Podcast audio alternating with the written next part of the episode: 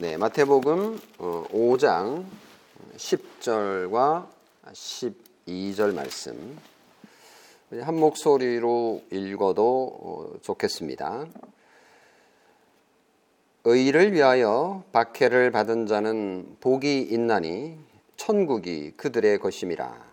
나로 말미암아 너희를 욕하고 박해하고 거짓으로 너희를 거슬러 모든 악한 말을 할 때에는 너희에게 복이 있나니 기뻐하고 즐거워하라. 하늘에서 너희의 상이 큼이라. 너희 전에 있던 선지자들도 이같이 박해하였느니라.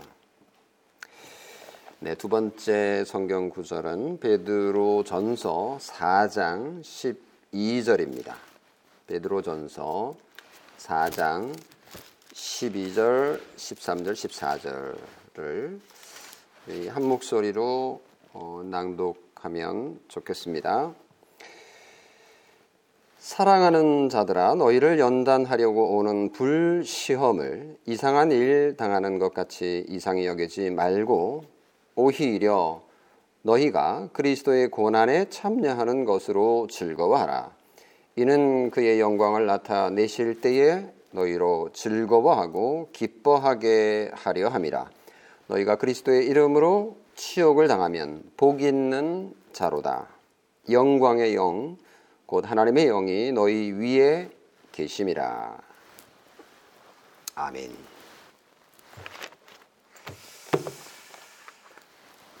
네, 오늘 어, 설교는 어, 매달 한 번, 매달 첫 주에 있는 성품 어, 주제 설교인데요. 어, 기쁨 성품 세 번째 설교 마무리를 에, 하도록 하겠습니다. 어, 인간은 누구나 기쁨을 추구합니다.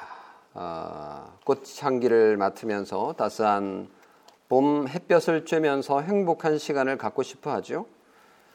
기쁨은 하나님으로부터 오는 선물이다라고 어, 첫 번째 설교에서 어, 배웠습니다. 기쁨은 신자이든 불신자이든 누릴 수 있는 복이라고요. 그래서 우리는 하나님께서 주신 이 선물을 마음껏 누릴 수 있다라고 어, 배웠는데요. 행복하십시오. 어, 기쁨이 가득하길 빕니다라고 서로 덕담을 주고 어, 받기도 합니다. 어, 정말 우리 가운데 기쁨이 가득한 삶이 이어지기를 어, 저도 바라고 또 우리 서로 그렇게 기도하며 인사하면 좋겠습니다. 어, 하지만은 인생에 웃을 일만 있다면 얼마나 좋겠습니까? 많은 인생 여정에는 예기치 않은 사고가 불청객처럼 다 닥쳐오기도 합니다. 행복한 순간에 재앙이 닥치기도 하죠. 욥의 경우를 우리는 잘 알고 있습니다. 그는 한순간 재산을 다 잃어버렸고요. 정말 허무한 인생이 시작되었습니다. 뿐만 아니라 사랑하는 자녀들을 모두 잃어버렸습니다. 아무런 이유도 없었습니다. 욥에게 심각한 질병이 찾아왔습니다. 그는 날마다 고통으로 나날을 보내야 했습니다. 아내도 욥을 버렸습니다. 하나님이 나를 잊으신 걸까? 온갖 생각이 다 들었습니다. 친구들이 그에게 찾아와 누명을 씌우며 너의 죄를 네가 알지 않느냐 숨기지 말고 말하고 하나님께 회개하면 용서해 줄 거다라는 훈계를 듣기도 했습니다. 이보다 더 큰 고통을 겪은 사람이 또 있을까 싶습니다. 성도 여러분, 우리의 삶은 정도의 차이가 있겠으나 슬픔과 어둠 가득한 세상에 살고 있음이 분명합니다. 만약 우리에게 큰 기쁨의 좋은 소식이 없다면 우리는 지옥의 고통에서 벗어날 길이 없었을 것입니다. 놀랍게도 정말 감사하게도 하나님은 우리에게 기쁨을 준비해 놓으셨습니다. 정말 아무런 희망이 없고 기쁨이 없는 어, 그런 비참한 삶을 살아가는 주인에게 하늘에서 기쁨을 내려 주셨음을 오늘 세 번째 기쁨 성품 설교를 통해서 배우고 또 우리에게 정말 위대한 기쁨의 삶을 명령하고 있음을 어, 배워서 실천할 수 있게 되기를 소원합니다. 어, 첫 번째 대지는 예수님 큰 기쁨의 좋은 소식입니다. 하나님은 비참과 어둠으로 가득한 세상에 정말 아, 기쁨을 주기를 원하셨습니다. 그래서 정말 기쁨을 세상에 보내셨는데요. 천사의 소식을 한번 들어보십시오. 무서워하지 말라. 보라 내가 온 백성에게 미칠 큰 기쁨의 좋은 소식을 너희에게 전하노라. 오늘 다윗의 동네에 너희를 위하여 구주가 나셨으니 곧 그리스도 주시니라. 오늘이 부활 주일인데요. 어, 지난 성탄절에 우리가 아, 자주 들었던 말씀이죠. 예수님께서 태어나셨던 날 목자들에게 나타나 하늘의 영광을 보여주셨습니다. 그때 천사들이 이 말씀을 했는데 목자들은 너무너무 두려웠습니다. 하나님의 영광 앞에 모든 인간이 가질 수밖에 없는 태도이죠. 죄인이 하나님 앞에 설 때 두려움을 가지게 되는데요. 하나님 앞에 선 인간이 기뻐해야 함에도 불구하고 어, 인간은 누구나 다 두려움에 휩싸일 수밖에 없는 것이 죄인의 특징이죠. 어, 천사들이 무서워하지 말라. 두려움을 물리칠 기쁨이 하나님으로부터 하늘로부터 왔기 때문이다. 아, 큰 기쁨의 좋은 소식 이것을 아, 목자들에게 전하고 있습니다. 큰 기쁨의 좋은 소식이 뭡니까? 그것은 바로 그리스도께서 세상에 오셨다라는 소식입니다. 세상을 향한 하나님의 선물이 이 땅에 내려왔다.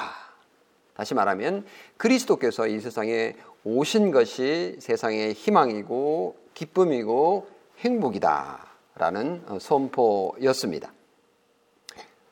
정말 그렇습니다. 인간은 그리스도 안에 있을 때에야 비로소 그 비참한 사실을 깨닫고 기쁨을 소망하게 되고 또 그것을 가질 수 있는 희망을 가지게 됩니다.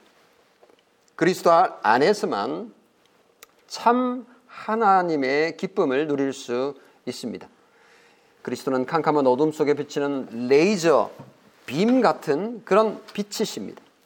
세상의 기쁨, 큰 기쁨을 주실 그리스도께서 세상에 오셨다는 선포야말로 우리에게 가장 큰 기쁨일 것입니다. 성도 여러분, 우리의 삶이 아무리 힘들고 어려워도 예수 그리스도는 하나님의 아들이시며 나의 구주이시다라고 하는 초대교회 성도들이 이렇게 고기를 그려가지고 당신도 그리스도인이요 나도 그리스도인입니다. 라고 표시했던 그 익투스라고 하는 단어가 바로 이 고백이지 않습니까? 예수 그리스도는 하나님의 아들이며 구주시다라는 이 소식이야말로 가장 큰 기쁨입니다. 그런데 현대인은 영혼의 구원이 주는 기쁨에 관심이 없습니다. 눈으로 보고 입으로 맛보고 손으로 만질 수 있는 그런 기쁨에만 관심을 가지고 있습니다. 1차원적인 기쁨과 행복에 목매고 있는 거죠. 인간의 식욕이 엄청납니다. 수많은 인터넷 먹방 프로그램만 봐도 알 수 있습니다. 인간의 정욕은 끝이 없습니다. 기술의 발전은 인간의 정욕을 어떻게 채울 수 있을지 얼마나 즐길 수 있는지에 초점이 맞추어져 있습니다. 인간의 담욕은 어떻습니까? 담심은 만족할 줄 모르는 우상이라고 했습니다. 그러나 그런 것들이 주는 기쁨은 영원하지 않습니다. 곧 사라져버리는 신기루와 같은 기쁨일 뿐입니다. 성도 여러분, 영원한 기쁨은 오직 하늘로부터 옵니다. 하늘로부터 울려 퍼진 성탄절의 천사들의 함성 소리 들어보시겠습니까? 누가복음 2장 14절 말씀. 지극히 높은 곳에서는 하나님께 영광이요 땅에서는 하나님이 기뻐하신 사람들 중에 평화로다. 여기에 하나님의 기쁨이 등장하고 있습니다. 하나님께서 기뻐하십니다. 하나님은 기쁨, 기쁨의 성품이신 하나님이신데 그분으로부터 기쁨이 우리에게 올 수 있습니다. 기쁨 가득한 하나님이 기뻐하는 대상은 누구입니까? 기쁨 대신 예수 그리스도를 믿고 영접한 믿는 성도들, 곧 우리 그리스도인입니다. 그리스도인만이 하나님의 기쁨을 누릴 수 있는 거죠. 하나님이 기뻐하신 사람들, 곧 그리스도인이 그 기쁨을 흉내낼 수 있습니다. 그래서 우리 사도행전 2장 어, 강해를 하고 있는데 그 마지막 부분에 가면 46절 47절에 날마다 마음을 같이하여 성전에 모이기를 힘쓰고 집에 집에서 떡을 떼며 기쁨과 순전한 마음으로 음식을 먹고 하나님을 찬미하며 또 백성들에게 칭송을 받으니 주께서 구원받는 사람을 날마다 더하게 하셨다라고 기록합니다. 그 성도들이 하나님의 기뻐하심을 받은 성도들의 특징이 기뻐하는 것으로 나타나고 있습니다.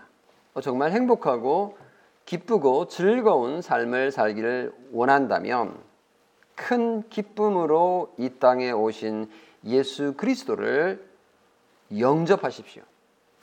큰 기쁨의 좋은 소식, 복음을 믿으십시오. 믿는 자에게 이 기쁨이 약속되어 있습니다. 하나님께서 기뻐하는 믿는 자들에게 약속하신 그리스도, 기쁨의 그리스도 기호 기원인 그 그리스도를 우리가 기쁨으로 누릴 수 있음을 믿으시기를 바랍니다.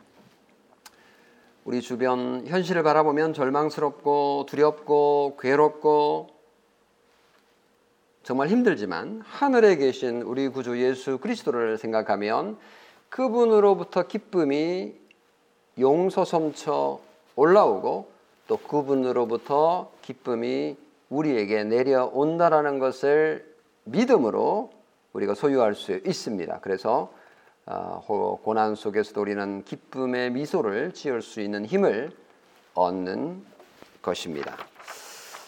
그래서 예수 그리스도께서 어, 큰 기쁨의 좋은 소식임을 첫 번째 대지에서 우리가 어, 배우게 됩니다. 두 번째 예수 그분께서 우리를 기뻐하신다. 첫 번째 대지는 어, 예수 그리스도께서 기쁨의 큰 소식인데 성부 하나님께서 기뻐하신다. 라는 의미라면 두 번째 대지는 성자 하나님께서 또 우리를 기뻐하신다는 것을 확인할 수 있습니다. 어느 날 70명의 어, 예수님의 제자들이 아주 싱글벙글하면서 어, 돌아왔습니다. 한눈에 봐도 알 수 있어요. 어, 얼굴에 기쁘다라고 이렇게 쓰여 있는 것 같습니다. 그들은 한평생 정말 이렇게 기쁨을 누려본 적이 없었습니다. 왜냐하면 정말 이런 일은 처음 경험한 거였거든요. 70명의 제자들이 나가서 예수님의 이름으로 외치자. 아, 귀신들이 쫓겨나가는 경험을 한 겁니다. 누가복음 10장 17절에 보면 그 사건이 기록되어 있습니다. 죄자들이 귀신을 제압하는 능력을 가졌던 거죠. 정말 그들은 어린아이처럼 기뻐했습니다. 어, 여러분이 만약 그 자리에 있었다, 70명 속에 있었다라고 생각해 보십시오. 귀신을 쫓아내는 능력을 갖는 것. 어, 대단하지 않습니까?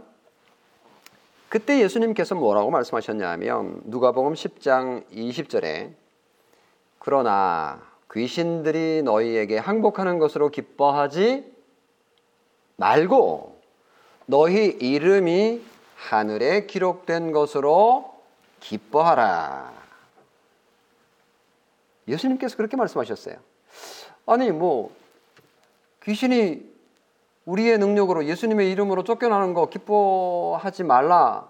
정말 기뻐하지 말라는 얘기라기보다는 비교해서 얘기하는 거죠. 상대적으로. 어, 그거 기뻐하는 거 내가 아, 이해하겠는데, 뭐, 좋아. 그런데 정말 기쁜 게 있거든? 더 큰 기쁨이 있어.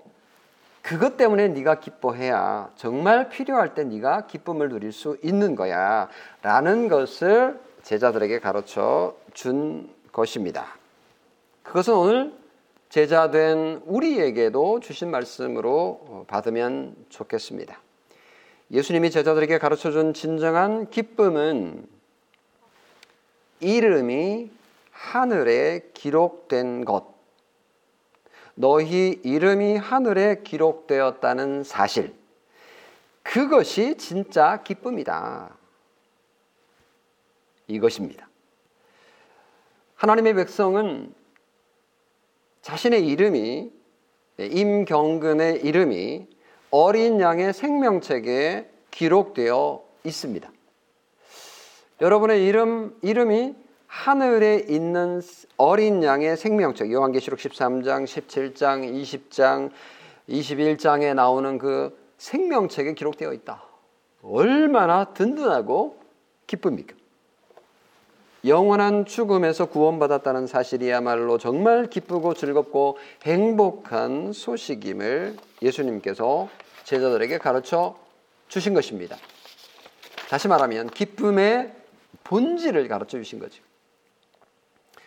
성도가 기뻐해야 할 대상이 뭔지, 그리고 성도가 기뻐해야 할 내용이 뭔지, 기쁨의 근원이 무엇인지, 기쁨의 이유가 무엇인지를 예수님께서 핵심적으로 알려 주신 것입니다.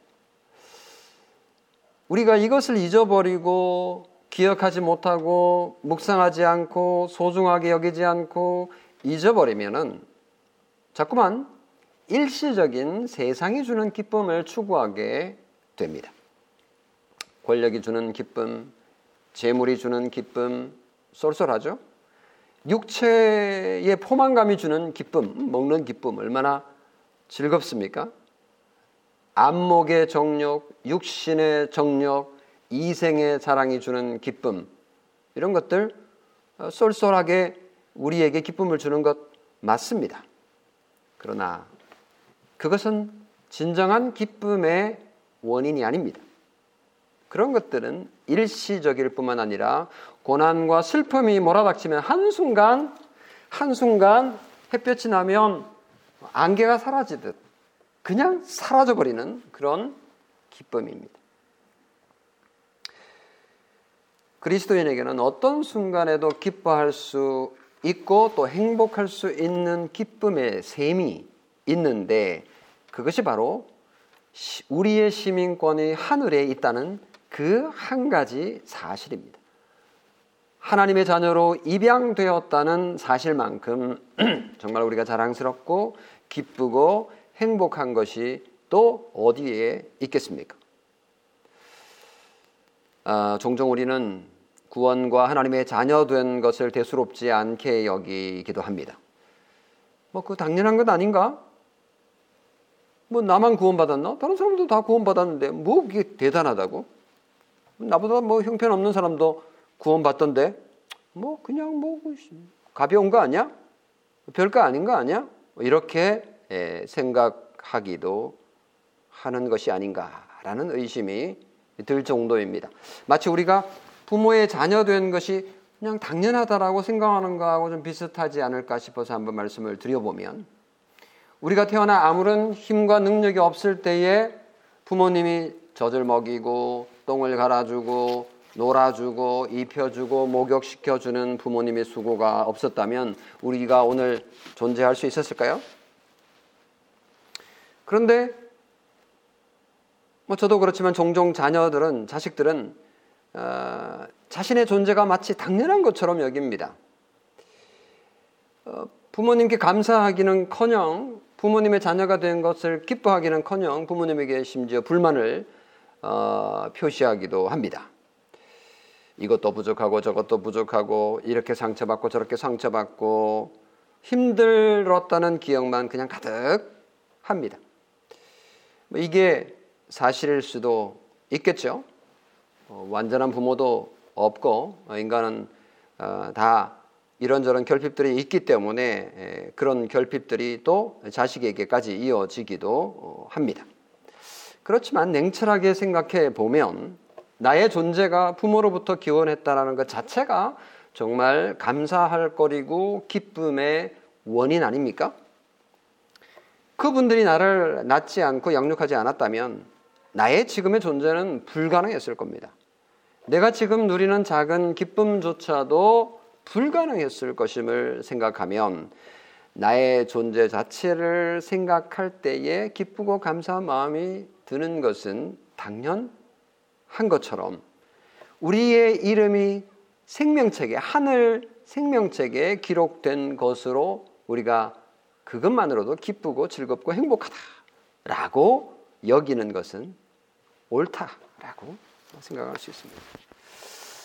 그런데요, 정작 우리는 우리의 구원에 대해서 그렇게 기뻐하고 즐거워하지 않는 것 같은데 예수님은요, 성자 예수님은 우리가 우리가 그렇게 구원받은 것에 대해서 너무너무 좋아하신다라고 누가복음 20장 아 10장 아까 읽었던 말씀에 연속해서 21절에 이렇게 기록하고 있습니다. 그때 예수께서 성령으로 기뻐하시며 이르시되 예수님께서 기뻐하셨어요. 이 장면에서 예수님이 우셨, 웃으셨을 것 같아요. 기뻐하셨으니까 뭐 이렇게 하면서 기뻐하지는 않을 거 아니에요. 그죠? 예수님께서 미소를 띠면서 기뻐하시며 이르시되 천지의 주제이신 아버지여 이것을 지혜롭고 슬기 있는 자들에게는 숨기시고 어린 아이들에게는 나타내심을 감사하나이다. 옳소이다. 이렇게 된 것이 아버지의 뜻이니이다. 놀랍지 않습니까? 제자들의 이름이 천국에 기록된 것을 기뻐하라고 말씀하시면서 나도 너희의 이름이 천국에 기록된 것이 기쁘다. 예수님도 우리가 구원받은 것이 너무너무 기쁘다라고 말씀하신 것과 같은 것입니다. 정말 예수님은 제자들의 구원을 진심으로 기뻐하셨습니다. 빙그레 웃으시며 하나, 하늘에 계신 성부 하나님을 향해서 감사의 기쁨의 기도를 올려드린 것입니다. 예수님도 우리의 우리가 구원받았음을 기뻐하시는데 정작 우리가 우리 자신의 구원을 하찮게 여긴다면 어떻게 되겠습니까? 구원에 대한 감격과 감사와 기쁨이 없다? 이거 이상한 것 아닙니까? 매사에 불평과 불만이 많다? 이거 정상입니까? 이렇게 생각해도 억울하고 저렇게 생각해도 불공평합니까? 이런저런 힘든 일로 인해서 웃음을, 웃음을 잃어버리셨, 잃어버리셨습니까? 여기서 헤어나올 수 있는 방법은 딱 한 가지밖에 없습니다. 예수 그리스도를 생각하는 것입니다. 큰 기쁨의 좋은 소식을 기억하고 믿고 묵상하는 것입니다. 나의 구원이 얼마나 값진가를 깊이 묵상하십시오. 예수님이 우리의 구원을 기뻐하신다는 것을 묵상하십시오. 너희 하나님 여호와가 너희 가운데 계시니 그는 구원을 베푸실 전능자이시라. 그가 너로 말미암아 기쁨을 이기지 못하시며 너 너를 잠잠히 사랑하시며 너로 말미암아 즐거이 부르시며 기뻐하시리라. 라고 말씀하신 이 구절을 암송하며 묵상하십시오. 성부 하나님께서 천지의 주제이신 아버지여 올소이다. 이렇게 된 것이 아버지의 뜻이니이다. 라고 말한 것에서 성자 하나님과 성자, 성부 하나님이 함께 기뻐하셨다라는 것을 알 수가 있죠. 뿐만 아니라 성령 하나님도 우리의 구원을 기뻐하십니다.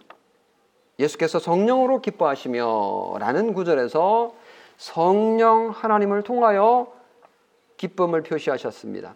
그래서 성부 하나님, 성자 하나님, 성령 하나님, 삼위일체 하나님께서 우리의 구원을 놓고 정말 기뻐하셨다라는 사실.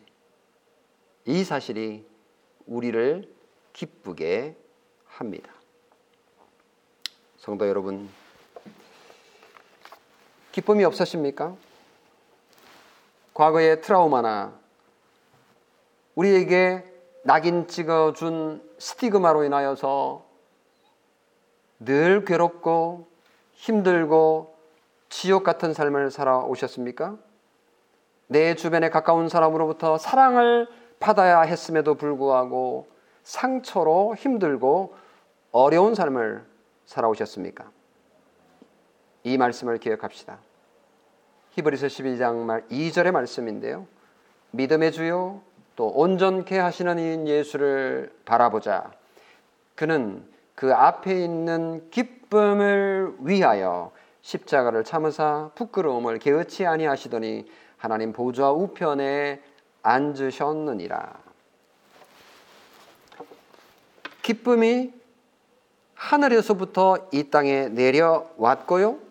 그 기쁨 대신 성자 하나님께서 우리를 기뻐하시고 또 그 성자 예수님은 우리의 기쁨에 좋은 모범이 되셨습니다.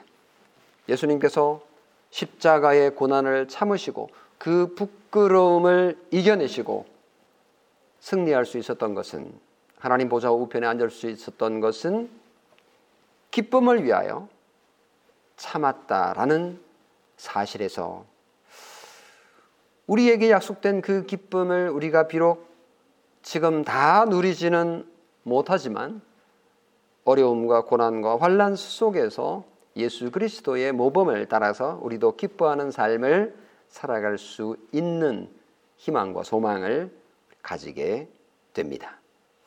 성도 여러분, 인내합시다. 그분을 생각하면 능히 이겨낼 수 있기 때문입니다.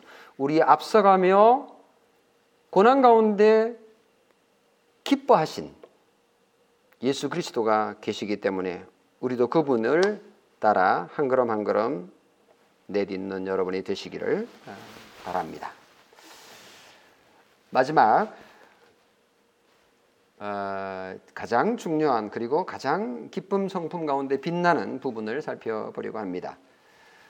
어, 우리 고난 속에서도 기뻐한다. 어, 이게 세 번째 예, 대지의 주제입니다.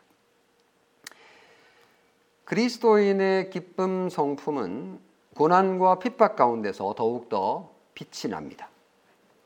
마치 어둠 속에서 빛이 더 명료해지듯이 말입니다.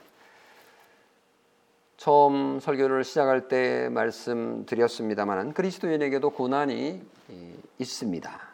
애매하게 욕을 먹기도 합니다. 기쁜 일이 아니죠. 비난도 받습니다. 아, 정말 힘듭니다. 손해를 보기도 합니다. 어, 정말 괴롭습니다. 예수님 때문에 교회 때문에 받는 비난과 아픔도 있습니다. 그런 고난과 박해는 심리학자들이 말하는 결핍으로서의 피학적 어, 그런 심리를 어, 이겨내는 것과는 다른 차원의 세계가 우리 가운데 에, 있습니다. 어, 고난 가운데서도 기뻐하라고 했기 때문에 고난을 기뻐한다라는 것이 단순히 에, 피학적인 것을 즐기라는 의미가 아니라는 뜻입니다. 예수님은 박해와 핍박과 고난 속에 오히려 기뻐하라고 명령하시는데 마태복음 5장 오늘 읽었던 본문 10절 12절 말씀이 대표적입니다. 어, 거기에 보면 이렇게 말합니다. 의를 위하여 박해를 받은 자는 복이 있나니 천국이 그들의 것입니다. 나로 말미암아 너희를 욕하고 박해하고 거짓으로 너희를 거슬러 모든 악한 말을 할 때에는 너희에게 복이 있나니 기뻐하고 즐거워하라. 하늘에서 너희의 상이 큼이라. 너희 전에 있던 있던 선지자들도 이같이 박해하였느니라. 성도 여러분, 이런 상황에서 기뻐하고 즐거워할 수 있을까요? 박해받는 상황, 어, 정말 고난받는 상황, 그런 가운데서도 기뻐하고 즐거워할 수 있을까요? 베드로 사도도 그런 비슷한 말을 했습니다. 오늘 읽었던 베드로전서 4장 12절 14절 말씀이 대표적인데요. 사랑하는 자들아 너희를 시련하려고 오는 불시험을 이상한 일 당하는 것 같이 이상히 여기지 말고 오직 너희가 그리스도의 고난에 참여하는 것으로 즐거워하라. 이는 그의 영광을 나타내실 때에 너희로 즐거워하고 기뻐하게 하려 함이라. 너희가 그리스도의 이름으로 욕을 받으면 복 있는 자로다. 영광의 왕, 곧 하나님의 영이 너희 위에 계심이라. 이렇게 말했습니다.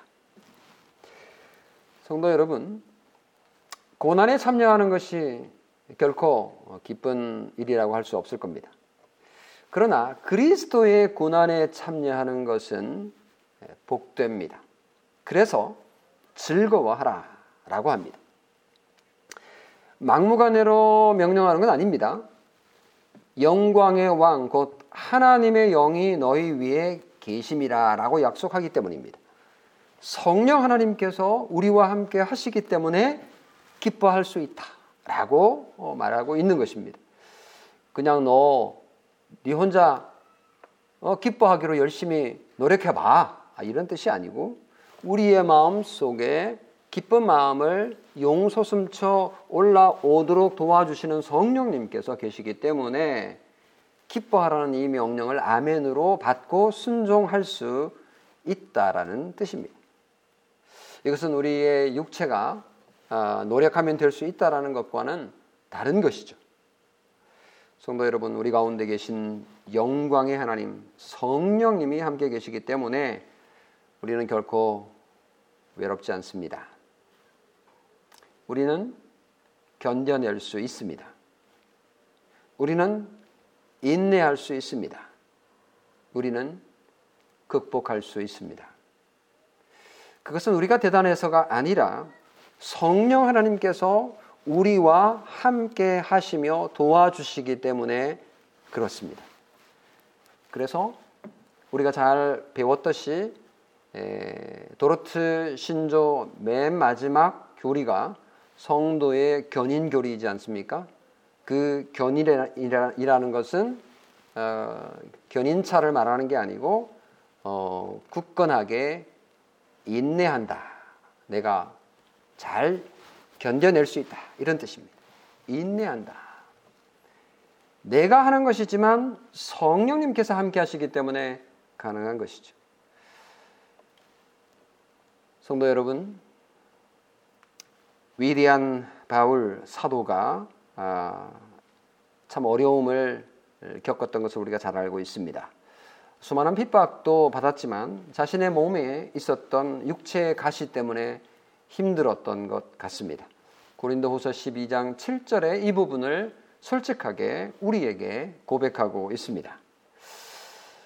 아, 사도 바울은 세 번이나 자기의 육체의 가시가 없어지기를 간절히 기도했지만 아, 하나님으로부터 딱지를 한마디로 맞았습니다. 하나님께서 기도하면 들어주신다 했지만 하나님께서는 바울에게 더 좋은 것을 주시려고 하셨던 것 같습니다. 정확하게 바울이 무슨 육체의 가시, 아픔을 가지고 있었는지 우리가 알지 못하지만 얼마나 힘들었으면 사탄의 사자다라고 표현했을 정도였을까 우리가 좀 상상해 볼 수 있겠습니다. 그때 하나님께서 사도 바울에게 이렇게 말했습니다. 내게 이르시기를 내 은혜가 네게 족하도다. 이는 내 능력이 약한 데서 온전하여 짐이라 하신지라. 이러므로 도리어 크게 기뻐함으로 놀랍지 않습니까? 바울은 자신의 육체에 있었던 정말 고통을 크게 기뻐했다라는 결론이죠. 나의 여러 약한 것들에 대하여 자랑하리니 이는 그리스도의 능력으로 내게 머물게 하려 함이라. 그러므로 내가 그리스도를 위하여 약한 것들과 능력과 궁핍과 핍박과 고난을 곤란을 기뻐하노니 이는 내가 약할 그때의 강함이니라. 바울이 기뻐한 수준이 다름을 봅니다. 기쁜 일이 있을 때 기뻐하는 것은 어린아이와 같은 천진난만함을 우리가 볼 수 있겠죠. 기쁠 때 기쁜 건 누구나 다 자연스럽게 경험하게 될 것입니다. 그러나 능력과 궁핍과 핍박과 곤란 속에 기뻐할 수 있는 것은 성령 하나님의 역사가 아니고는 불가능합니다. 성도 여러분, 우리가 약할 때 그리스도께서 강하게 역사하실 때임을 믿으십시오. 우리가 능력을 받을 때에 그리스도께서 영광을 받으심을 믿으십시오. 우리가 궁핍할 때에 그리스도께서 부요하심을 나타낼 것임을 믿으십시오. 우리가 핍박을 받을 때에 그리스도도 핍박 받으셨음을 이해하게 될 것입니다. 우리가 곤란한 핍박을 우리가 곤란한 상황을 경험할 때에 그리스도께서 모든 장애물을 없애 버리는 버리시는 버리시는 분임을 경험하게 될 것입니다. 그러므로 그리스도를 생각하고 그리스도를 의지함으로 고난 가운데서도 기뻐하라는 명령을 묵상하며 실천합시다.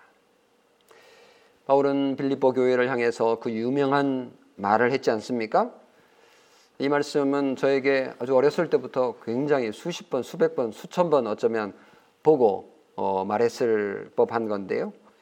어, 교회에서 선물을 하나 받았는데 액자에 이 말씀이 기록되어 있었습니다. 빌립보서 4장 4절 말씀인데요. 주 안에서 항상 기뻐하라. 내가 다시 말하노니 기뻐하라. 저는 이 말씀이 무슨 말씀인지 참 뭐 좋은 말씀이긴 한데 좋은 말씀이긴 한데 그 의미를 충분히 다 이해할 수 없었습니다. 주 안에서라는 조건이 붙어 있습니다. 근데 이, 이, 부분을 잘 묵상하지도 못했고 그 의미를 충분히 잘 알지 못했던 것이 아닌가. 그러니까 항상 기뻐하라. 내가 다시 말하노니 기뻐하라. 아, 적극적으로 적극적으로 슬픔 가운데서도 기뻐하면 되는구나. 뭐 이렇게만 생각을 했죠. 그러나 그 기쁨의 원인이 그리스도 주 안에서라는 그리스도 때문에라는 것을 이해했을 때는 이 기쁨이 얼마나 강력하고 풍성한 것인지를 알 수 있었습니다. 바울은 또 데살로니가 교회 성도들에게 이렇게 권면했죠. 항상 어떻게 하라고요? 기뻐하라. 항상 기뻐하라. 이 항상이라는 말은 기쁠 때나 슬플 때나 기쁠 때나 슬플 때나 기쁠 때 기뻐하는 것은 그렇게 뭐 빛나는 기쁨은 아니죠.